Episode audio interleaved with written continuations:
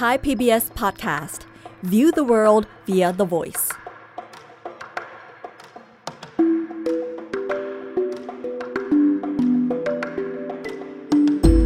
อาเซียนไอส์เปิดมุมมองใหม่ผ่านเรื่องลึกแต่ไม่ลับของผู้คน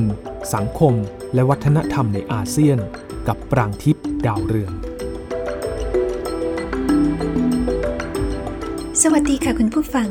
พบกับรายการอาเซียนไอส์และดิฉันปรางทิพดาวเรืองในไทย PBS Podcast กันในสัปดาห์นี้นะคะ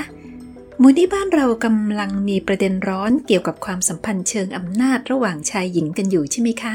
ดิฉันก็เลยถือโอกาสมาเล่าเรื่อง วัฒนธรรมชนิดหนึ่งที่มีมายาวนานนะคะ แล้วก็น่าสนใจมากให้กันฟัง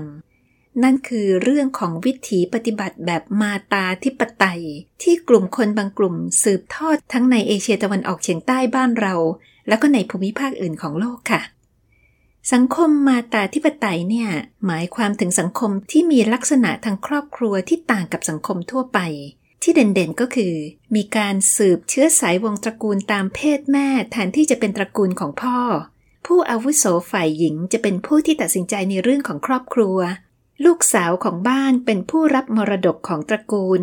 ส่วนหลังจากแต่งงานแล้วเนี่ย ผู้ชายก็ต้องอยู่ในฐานะแขกในบ้านของภรรยา หรือว่าบางกลุ่มก็จะต้องไปอยู่ที่อื่น ส่วนใหญ่แล้วสังคมมาตาธิปไตยเนี่ยจะเป็นครอบครัวที่เป็นผัวเดียวเมียเดียวนะคะ แต่ก็มีกลุ่มที่ยกเว้นตามที่ดิฉันจะเล่าให้ฟังต่อไปค่ะ ชนมาตาธิปไตยเนี่ยพบได้ในเอเชียตะวันออกเฉียงใต้ ในเอเชียใต้ รวมทั้งบางเผ่าในประเทศจีน ยาวไปถึงแอฟริกาแล้วก็หมู่เกาะในแปซิฟิกเลยนะคะ แล้วคุณผู้ฟังทราบไหมคะว่า ภูมิภาคของเรานี่แหละ ที่เป็นที่อยู่อาศัยของประชากรมาตาธิปไตยกลุ่มหนึ่ง ที่ถือว่าเป็นกลุ่มที่ใหญ่ที่สุดของโลก และปัจจุบันก็ยังดำเนินวิถีปฏิบัติเช่นเดิมกันอยู่ ถึงแม้ว่าสังคมยุคใหม่จะเข้ามาทับซ้อนชีวิตของพวกเขาก็ตาม โดยทั่วไปแล้วผู้หญิงในเอเชียตะวันออกเฉียงใต้เนี่ยจะขึ้นชื่อนะคะ ว่ามีบทบาททางด้านเศรษฐกิจของครอบครัวมาแต่ไหนแต่ไร เพราะว่านอกจากเป็นภรรยาแล้วก็เป็นแม่กันแล้วเนี่ยยังมักจะมีโอกาสได้ทำกิจกรรมในการหารายได้ให้กับครอบครัวมาตลอด เรื่องนี้เป็นมาแต่ไหนแต่ไรนะคะ ในสังคมที่เป็นสังคมเกษตรกรรม ในบางแห่งในเอเชียตะวันออกเฉียงใต้เนี่ยเขาก็จะมีประเพณีที่ผู้ชายพอโตแล้วก็ต้องออกเดินทางไปค้าขายหาเงิน เวลาผู้ชายของบ้านอยู่ห่างไกลเนี่ย ผู้หญิงก็จะต้องดูแลทั้งงานเกษตรกรรมแล้วก็ครอบครัวมาตลอด บทบาทของผู้หญิงในอุตสาคเนของเราเนี่ยต่างกับผู้หญิงในหลายภูมิภาคนะคะ โดยเฉพาะในเอเชียใต้ที่ผู้หญิงไม่ค่อยมีบทบาทในเรื่องเงินเงินทองทองเท่าไหร่ค่ะ คราวนี้สงสัยกันแล้วใช่ไหมคะว่ากลุ่มมาตาธิปไตยที่บอกว่าใหญ่ที่สุดในโลก แล้วก็อาศัยอยู่ในเอเชียตะวันออกเฉียงใต้เนี่ยเขาเป็นใครกัน คนเหล่านี้เขาเรียกว่าชาวมินังกะเบาค่ะ มีบ้านเกิดอยู่ที่จังหวัดสุมาตราตะวันตกในประเทศอินโดนีเซีย ข้อมูลการสำรวจนะคะในพศ 2560 เนี่ยบอกว่ามีนังกะเบาเนี่ยมีขนาดประชากรพอๆกับประชากรของลอสแองเจลิสในสหรัฐอเมริกา คือมีประมาณ 4 ล้านคน ถือว่าเป็น 3%ของประชากรในอินโดนีเซียที่มีมากกว่า 270 ล้านคน เวลานี้ชาวมินังกะเบานอกจากจะอยู่บนเกาะสุมาตราแล้ว เขายังกระจายตัวไปทั่วประเทศอินโดนีเซียนะคะ โดยเฉพาะในเกาะชวาแล้วก็ในเมืองหลวงจาการ์ตา คุณผู้ฟังบางคนอาจจะจำได้ว่าเมื่อตอนที่แล้วเนี่ยดิฉันเล่าเรื่องอาหารชนิดหนึ่ง ชื่อว่าอาหารปาดังในประเทศอินโดนีเซีย ที่เป็นอาหารที่ขึ้นชื่อเรื่องรสชาติเผ็ดร้อน แล้วก็มีวิธีกินที่น่าสนุก อาหารปาดังนี่แหละค่ะ เป็นอาหารที่มาจากกลุ่มมีนังกะเบานะคะ เป็นประเพณีของเขานะคะ เขาอยู่ในบ้านที่มีลักษณะเฉพาะของตนเอง เรียกในภาษาเขาคือบ้านกระดัง หมายถึงบ้านหลังใหญ่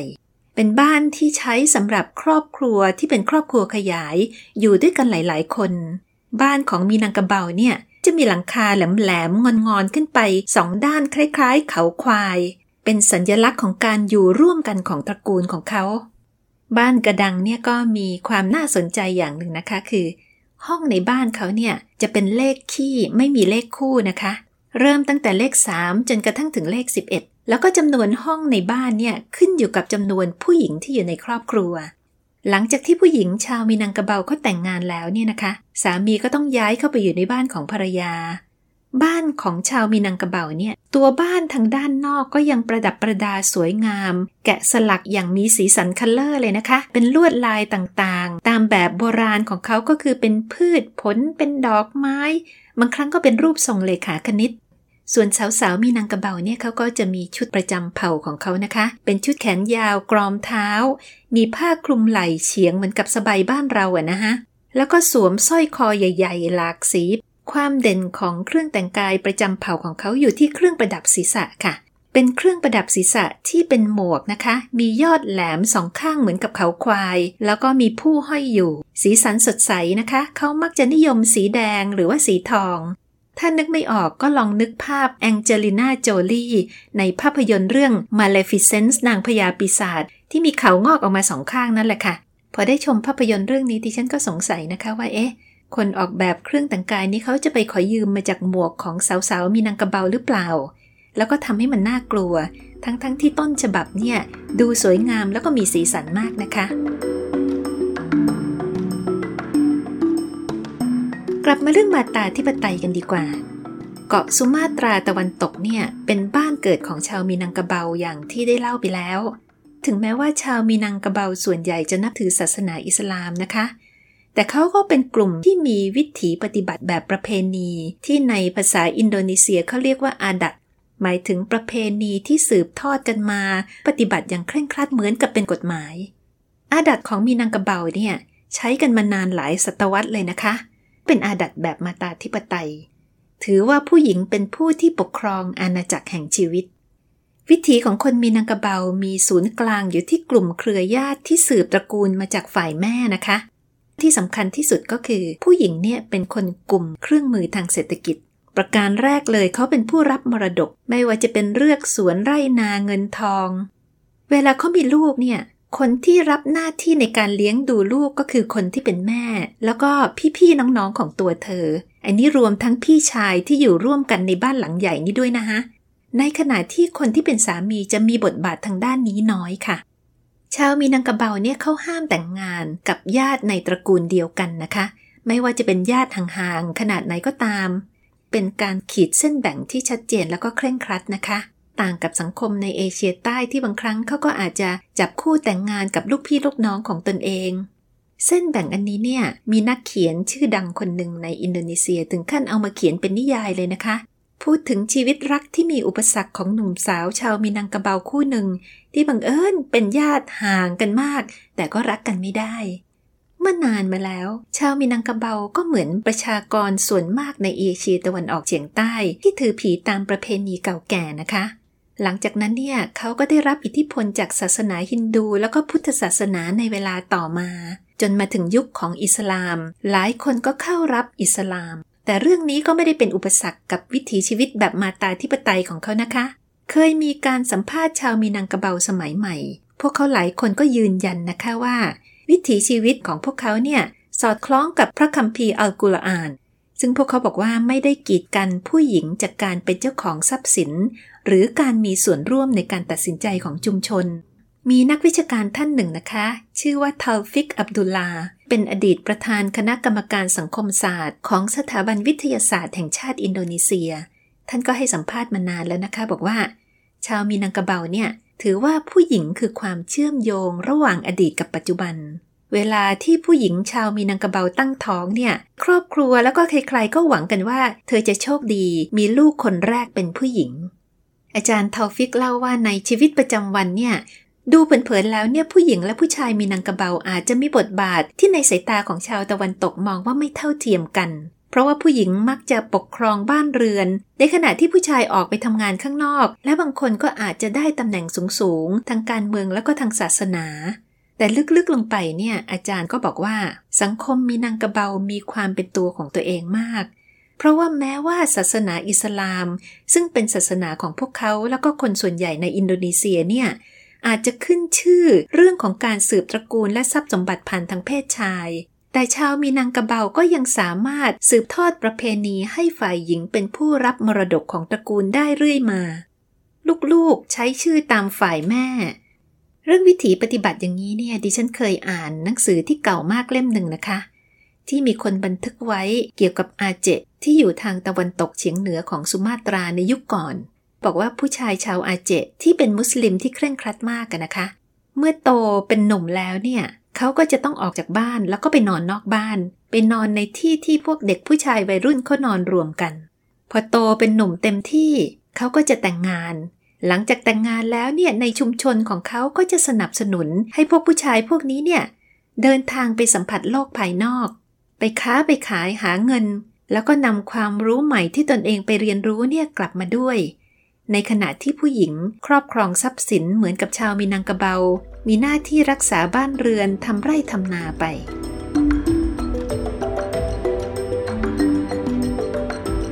วิถีมาตาธิปไตยของชาวมินังกะเบาเนี่ย ถือว่าเป็นการผสมกลมกลืนระหว่าง adat หรือประเพณีที่สืบทอดกันมายาวนาน ให้เข้ากับศาสนาของเขาได้อย่างน่าภาคภูมิใจ ชาวมินังกะเบานอกจากจะอยู่ในประเทศอินโดนีเซียแล้วเนี่ยก็ยังมีข้อมูลนะคะว่ามีอยู่กลุ่มหนึ่งที่เดินทางมาอาศัยยังเกาะเนกรีเซมบิลันของประเทศมาเลเซีย ตั้งแต่ศตวรรษที่ 16 แล้วก็ในสมัยก่อนเนี่ยเขาทำตามวิถีดั้งเดิมเช่นเดียวกันนะคะ แต่ว่าปัจจุบันเนี่ยไม่มีข้อมูลนะคะ ว่าพวกเขายังรักษาวิถีปฏิบัติเช่นนี้ในชีวิตสมัยใหม่หรือเปล่า ชุมชนมาตาธิปไตยอีกชุมชนหนึ่งที่มีความเป็นมายาวนาน คือสังคมของชนเผ่าจาม ที่ครอบครองอาณาจักรจำปา ที่รุ่งเรืองมากในเอเชียตะวันออกเฉียงใต้ราวๆศตวรรษที่ 6 ถึงศตวรรษที่ 15 นะคะ อาณาจักรจำปาในยุคเรืองอำนาจเนี่ยตั้งอยู่ที่ประเทศเวียดนาม แล้วก็ขยายไปในกัมพูชาตะวันออกและประเทศลาวจำปาเป็นอาณาจักรฮินดู พออยู่ไปนานๆเข้าเนี่ยก็จะมีผู้ที่เปลี่ยนมารับศาสนาอิสลาม โดยเฉพาะในหมู่ชนชั้นสูงอาณาจักรจำปาเรืองอำนาจขนาดไหนดูได้จากชื่อของทะเลจีนใต้ในอดีตนะคะ ที่เคยเรียกกันว่าทะเลจำปา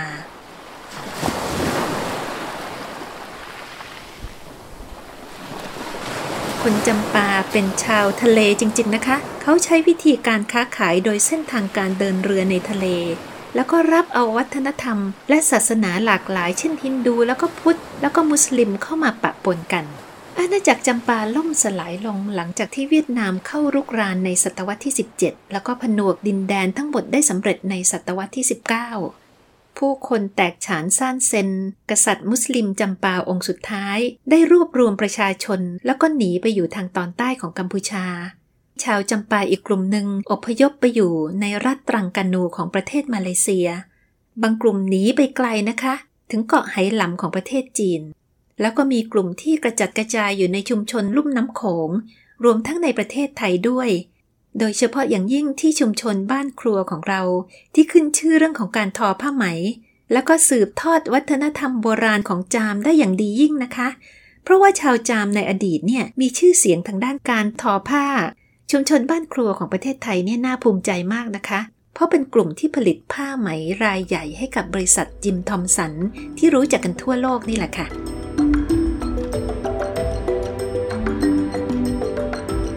ประเทศกัมพูชายุคใหม่มีชาวจามเหลืออยู่ประมาณ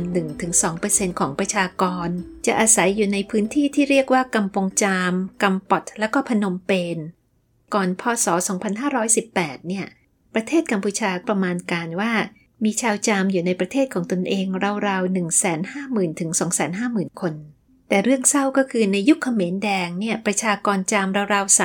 36%ก็เสียชีวิตไปนะคะ ในอดีตสังคมจามเป็นสังคมแบบมาตาธิปไตย ก่อนอื่นเลย เรื่องของการแต่งงานเนี่ย ผู้ที่เริ่มต้นกระบวนการนี้คือครอบครัวของฝ่ายหญิง โดยเริ่มตั้งแต่ก่อนที่ลูกสาวของตัวเองจะโตพอที่จะแต่งงานได้ พ่อแม่ของเธอก็จะเริ่มมองหาเจ้าบ่าวที่คิดว่าดีที่สุดให้กับลูกสาวจากหนุ่มๆที่อยู่ในท้องถิ่นนี้แหละค่ะแล้วก็เป็นผู้เสนอให้กับครอบครัวของฝ่ายชายว่ามาจับคู่กันเถอะ เสร็จแล้วก็จะมีการแต่งงาน โดยที่เจ้าบ่าวจะต้องปฏิบัติตามข้อตกลงของฝ่ายเจ้าสาว รวมทั้งย้ายไปอาศัยอยู่ที่บ้านของเจ้าสาวด้วย ทุกวันนี้ก็มีความยืดหยุ่นกันอยู่บ้างนะคะ เพราะว่าคู่แต่งงานหนุ่มสาวสามารถที่จะแยกไปอยู่ต่างหากได้ แต่ก็ยังคงดำเนินชีวิตตามวิถีของครอบครัวของเจ้าสาวอยู่นะคะ ผู้หญิงชาวจามณปัจจุบันที่เราเห็นตามภาพต่างๆ เนี่ยเขาจะแต่งตัวแบบคนมุสลิมนะคะ คือเสื้อคลุมยาวกรอมเท้า แล้วก็คลุมผม แต่ในงานพิธีบางแห่ง เช่นในเวียดนามเนี่ยเราก็จะเห็นเขาใส่ชุดยาวมีสีสัน ไม่คลุมผมนะคะ แต่มีแถบหลากสีคาดอยู่ตรงศีรษะบริเวณหน้าผาก ชุดของเขาก็จะมีผ้าแคบๆ แต่ว่ายาวคาดเฉียงคล้ายๆ กับสบายพิพิธภัณฑ์ชาติพันธุ์วิทยาของเวียดนามก็เคยศึกษารวบรวมประเพณีของจามเอาไว้นะคะ แล้วก็ฟันธงเลยว่า สังคมจามเป็นสังคมมาตาธิปไตย ที่เห็นได้ชัดก็คือลูกๆของครอบครัวจะใช้นามสกุลของมารดา เขาจะมีวิถีชีวิตอยู่กันเป็นกลุ่มใหญ่เป็นครอบครัวขยาย ลูกสาวกับแม่อยู่ด้วยกัน ลูกสาวเป็นฝ่ายที่ได้รับมรดกส่วนใหญ่ ส่วนลูกชายแทบจะไม่ได้รับอะไรเลย บทบาทการนำในครอบครัวของผู้หญิงจามก็ส่งผ่านเรื่องของงานฝีมือที่พวกเขาถนัดนะคะ ชาวจามในเวียดนามมีฝีมือในการทำเครื่องปั้นดินเผามาก ที่น่าสนใจก็คือ แม้แต่กระบวนการการทำเครื่องปั้นดินเผาเนี่ย ก็ยังสอถึงวิถีมาตาธิปไตยอย่างชัดเจนเลย โดยผู้หญิงเขาจะเป็นผู้รับหน้าที่คุมขั้นตอนสำคัญสำคัญ รวมทั้งการปั้นดินเหนียวด้วย ในขณะที่ผู้ชายเนี่ยไม่ต้องใช้ฝีมือเท่าไหร่ ผู้ชายจะเป็นคนที่นวดดินเหนียว อันนี้ก็มีตำนานเรื่องเล่าของจามนะคะว่าบรรพบุรุษผู้ริเริ่มเครื่องปั้นดินเผาของเผ่าของเขาเนี่ย เจตนาที่จะถ่ายทอดความรู้ของเขาให้กับผู้หญิงชาวจามเท่านั้นไม่ใช่ให้กับผู้ชายนะคะ แต่เรื่องนี้ก็ไม่ได้หมายความว่าผู้ชายไม่มีบทบาทอะไรเลยนะคะ ผู้นำชุมชนชาวจามในเวียดนามเคยให้สัมภาษณ์นักสืบพิมพ์เวียดนามว่า โดยปกติแล้วเนี่ยสามีและภรรยาก็ร่วมกันรับผิดชอบงานบ้าน ในขณะที่ผู้หญิงชาวจามมีหน้าที่บูชาบรรพบุรุษของครอบครัวอยู่ที่บ้าน ผู้ชายก็ต้องออกนอกบ้าน ไปเป็นผู้นำในการประกอบพิธีกรรมที่วัดบ้าง และทำงานอื่นๆ แต่ที่สำคัญที่สุดคือผู้หญิงชาวจามเนี่ยจะเป็นผู้ที่คุมเงินของบ้านทำหน้าที่คล้ายๆ กับเฮรันยิกนะคะ แล้วเธอก็จะเป็นคนที่จัดการเรื่องของการใช้จ่ายค่ะ ยังมีสังคมมาตาธิปไตยอีกกลุ่มหนึ่งที่อยู่นอกภูมิภาคของเรานะคะ แต่ก็มีความน่าสนใจมากจนดิฉันอดเล่าให้ฟังไม่ได้ บังเอิญได้ไปอ่านพบบทความบทหนึ่งในหนังสือพิมพ์ The Guardian ของอังกฤษ ตีพิมพ์ในพศ 2560 ชื่อบทความเนี่ยแปลเป็นไทยคร่าวๆว่า อาณาจักรของผู้หญิง สังคมที่ผู้ชายไม่เคยเป็นเจ้านาย บทความเรื่องนี้พูดถึงทนายความผู้หญิงชาวสิงคโปร์คนหนึ่ง ชื่อว่าชูเหวยหง เธอเกิดความเบื่องานหนักของเธอในประเทศสิงคโปร์นะคะทนไม่ไหวแล้วก็เลยลาออกจากงานในปี 2549 ตั้งใจว่าจะเดินทางท่องเที่ยวไปทั่วโลก ก่อนที่จะเดินทางเธอก็ไปค้นพบข้อมูล เรื่องชนเผ่าหนึ่งในมณฑลยูนนานทางตะวันตกเฉียงใต้ของประเทศจีน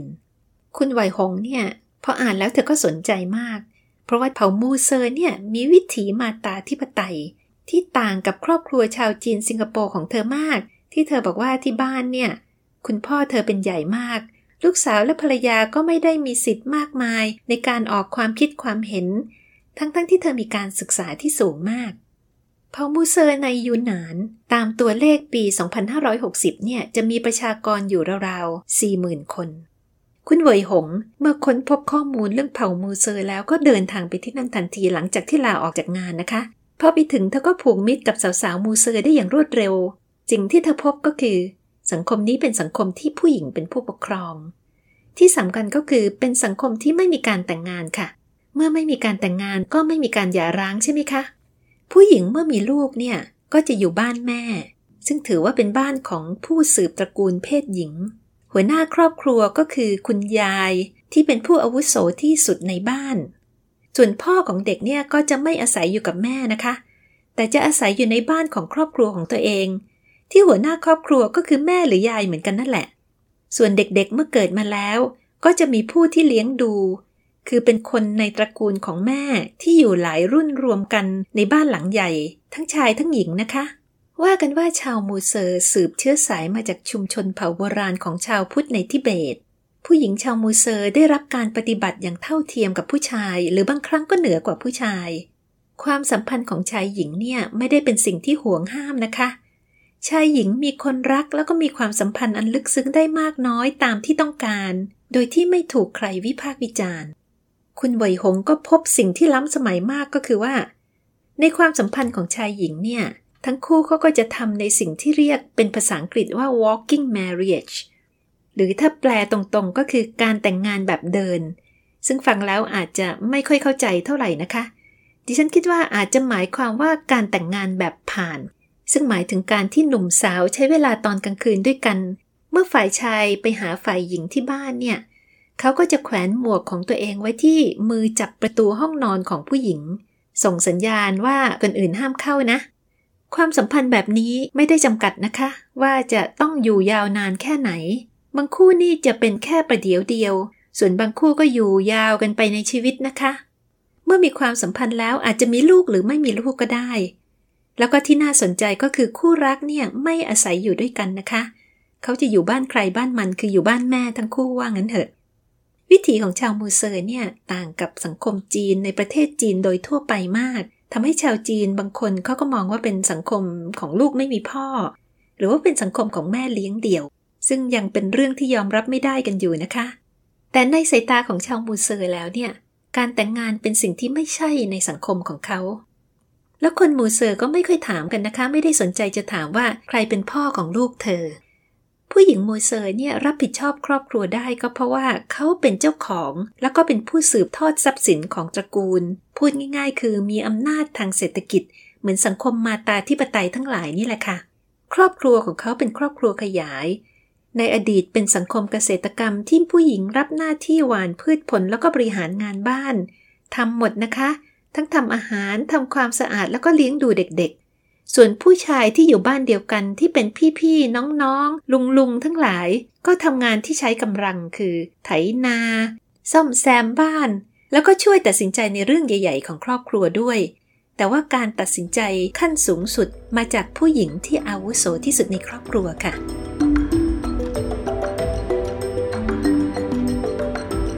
คุณผู้ฟังอาจจะสงสัยว่าเอ๊ะผู้ชายมูเซอร์เนี่ยไม่ต้องรับผิดชอบลูกของตัวเอง แล้วบทบาทของความเป็นพ่อของเขาเนี่ยมันจะอยู่ที่ไหน ผู้ชายมูเซอร์อาจจะไม่ต้องรับบทบาทของความเป็นพ่อ แต่ก็ยังต้องรับบทบาทในการดูแลเด็กอยู่ดี เด็กๆเหล่านั้นก็คือเด็กในครอบครัวขยายของเขา ที่เป็นลูกๆของพี่สาวน้องสาวของเขาเองสำหรับผู้หญิงมูเซอร์เนี่ยมีบ่อยครั้งที่เธอไม่รู้ว่าใครเป็นพ่อของลูกของเธอนะคะ แต่คุณเวยหงก็บอกว่าที่นั่นไม่มีการตีตรา ใครจะเป็นพ่อไม่ใช่เรื่องสำคัญนะคะ ส่วนพวกพี่ชาย ลุงลุงน้าน้าทั้งหลายเนี่ย จะว่าไปแล้วเขาก็มีอิทธิพลต่อเด็กในครอบครัวนะคะ เพราะต้องรับหน้าที่เลี้ยงเด็กไปด้วย อยู่ในฐานะของหัวหน้าคนที่สองของครัวเรือน ร่วมกับคุณตาที่เป็นผู้อาวุโสของบ้านนั่นแหละค่ะ คุณเวยหงเขาชื่นชมผู้ชายมูเซอร์นะคะ บอกว่าเป็นผู้ชายที่มีความเป็นสตรีนิยมในทุกมาตรฐานเธอบอกว่าตั้งแต่เด็กจนแก่เนี่ย ผู้ชายมูเซอร์ไม่เคยปฏิเสธหน้าที่เลี้ยงเด็กเล็กเลย เธอเคยนัดสัมภาษณ์ผู้ชายอาวุโสคนหนึ่ง เธอก็ต้องรอให้เขาอาบน้ำเด็กให้เสร็จซะก่อน พอเธออยู่ไปนานๆ เธอก็ชอบสังคมมูเซอร์มากทำให้กลับไปบ่อยๆ แล้วก็สร้างบ้านอยู่ที่นั่น เธอมีความเห็นในเรื่องของความสัมพันธ์ของคนหนุ่มสาวมูเซอร์ว่าความสัมพันธ์ของคนหนุ่มสาวเนี่ยไม่ได้หวังที่จะมีการแต่งงานหรือหวังในเรื่องของเงินทอง เหตุผลของความสัมพันธ์คือเรื่องของความรักแล้วก็ความสุขที่มีต่อกันเท่านั้น คุณไหวหงบอกว่าโดยพื้นฐานแล้วเนี่ยผู้หญิงมูเซอร์ทุกคนเป็นโสด แล้วก็มีเสรีภาพในความรัก ตัวเธอเองก็ไม่วายถูกเพื่อนๆ ชาวมูเซอร์ลุ้นให้หาผู้ชายมูเซอร์สักคนสองคนมาเป็นแฟน ใจเธอคิดว่าเพื่อนๆ คงจะสงสารเธอนะคะ แต่ก็ไม่กล้าพูด คราวนี้ถึงแม้ว่าเสรีภาพของผู้หญิงมูเซอร์จะมีมากมายขนาดนั้นเนี่ยนะคะ ก็ไม่ได้หมายความว่าพวกเธอจะไม่สนใจเรื่องลูกนะคะ ในความเป็นจริงแล้ว การมีลูกเป็นเรื่องที่สำคัญ โดยเฉพาะการมีลูกสาว ถ้าผู้หญิงมูเซอร์ไม่มีลูกหรือมีแต่ลูกชายเนี่ย พวกเธอก็จะใช้วิธีรับอุปการะเด็กผู้หญิงอย่างไม่เป็นทางการค่ะ อาจจะเป็นเด็กจากครอบครัวของพี่น้องของตัวเธอเอง หรือว่าครอบครัวอื่นๆก็ได้ คุณไวหงเธอพบว่าก่อนที่ประเทศจีนจะเริ่มนโยบายลูกคนเดียวเนี่ย ครอบครัวของมูเซอร์เป็นครอบครัวที่ใหญ่มาก มีญาติพี่น้องมากมายจนต้องขยายไปอยู่หมู่บ้านอื่น แต่นโยบายลูกคนเดียวก็มีผลกระทบต่อครอบครัวของชาวมูเซอร์ เช่นเดียวกับครอบครัวชาวจีนอื่น ๆ เป็นอันมากนะคะ อย่างไรก็ตามเหมือนเหมือนกับหลาย ๆ สังคมนะคะ ความเปลี่ยนแปลงก็ย่อมเดินทางมาถึงเสมอ เริ่มต้นในช่วงต้นทศวรรษที่ 1990 ส่วนหนึ่งเนี่ยมาพร้อมกับการพัฒนาในรูปของถนนลาดยาง สนามบิน แล้วก็นักท่องเที่ยวชาวจีนที่เริ่มเดินทางเข้ามาในพื้นที่ ชาวมูเซอร์ก็เริ่มมีงานทำนอกบ้าน ออกจากไร่นาของตนเองนะคะ คนหนุ่มสาวก็ชักจะรู้สึกว่าวิถีดั้งเดิมของตนเองเนี่ยล้าสมัย คุณเวยหง เธอก็ยังพูดว่า ในขณะที่คนรุ่นอายุ 40 50 60 หรือแม้กระทั่ง 70 ปีเนี่ย ก็ยังดำรงวิถีการแต่งงานแบบผ่านกันต่อไป แต่ว่าประมาณครึ่งหนึ่งของผู้หญิงในวัยราวๆ30 ปีเนี่ย ก็เริ่มใช้ชีวิตคู่แบบที่โลกภายนอกเขาทำกัน คือการอยู่กับชายคนเดียวที่เป็นพ่อของลูก ผู้ชายและผู้หญิงชาวมูเซอร์รุ่นใหม่จำนวนหนึ่งก็เริ่มแต่งงาน แล้วก็ออกไปอยู่นอกชุมชน คุณหน่วยหงเองเธอพูดถึงผู้หญิงมูเซอร์ในสังคมประเพณีแบบดั้งเดิมว่า เป็นผู้หญิงที่สวมความโสดด้วยความภาคภูมิใจเธอเองเคยได้ยินชาวมูเซอร์คนหนึ่งที่เป็นเพื่อน แสดงความวิตกนะคะ บอกว่า การที่คนหนุ่มสาวชาวมูเซอร์หันไปใช้ชีวิตแบบโลกภายนอกเนี่ย อาจเป็นไปได้ที่ว่าภายใน 30 ปีข้างหน้า สังคมมูเซอร์แบบเก่าอาจจะไม่เหลืออยู่เลย ในสายตาของคุณหวยหงนะคะ เธอบอกว่าชาวมูเซอร์เนี่ยเป็นผู้นำเทรนด์ของโลกมาตั้งแต่ 2,000 ปีก่อนนั่นแหละ แต่ขณะนี้คนรุ่นใหม่อาจจะไม่รู้หรือลืมไปแล้วก็ได้ว่า สังคมของพวกเขามีดีแค่ไหน ทั้งหมดนี้เป็นเรื่องราวของผู้หญิงกับวิถีมาตาธิปไตยในเอเชียตะวันออกเฉียงใต้ของเราและในประเทศจีน เรื่องนี้ไม่ได้ถือว่าแหวกขนบธรรมเนียมประเพณีอันใดนะคะ ตรงกันข้ามนะคะ ถือได้ว่าพวกเขาเป็นผู้ดำรงประเพณีวัฒนธรรมดั้งเดิม ที่อยู่กันมาเป็นพันๆปีแล้ว วิถีมาตาธิปไตยแบบดั้งเดิมเนี่ยบอกกับเราว่า สังคมที่เท่าเทียมทางเพศมีได้จริง แล้วก็มีมานานแล้วด้วย พียงแต่เราจะต้องย้อนกลับไปตามให้ทันเท่านั้นเองค่ะสำหรับวันนี้สวัสดีค่ะอาเซียนไอส์เปิดมุมมองใหม่ ผ่านเรื่องลึกแต่ไม่ลับของผู้คน สังคม และวัฒนธรรมในอาเซียน ติดตามฟังได้ที่เว็บไซต์ www.thaipbspodcast.com หรือแอปพลิเคชัน Thai PBS Podcast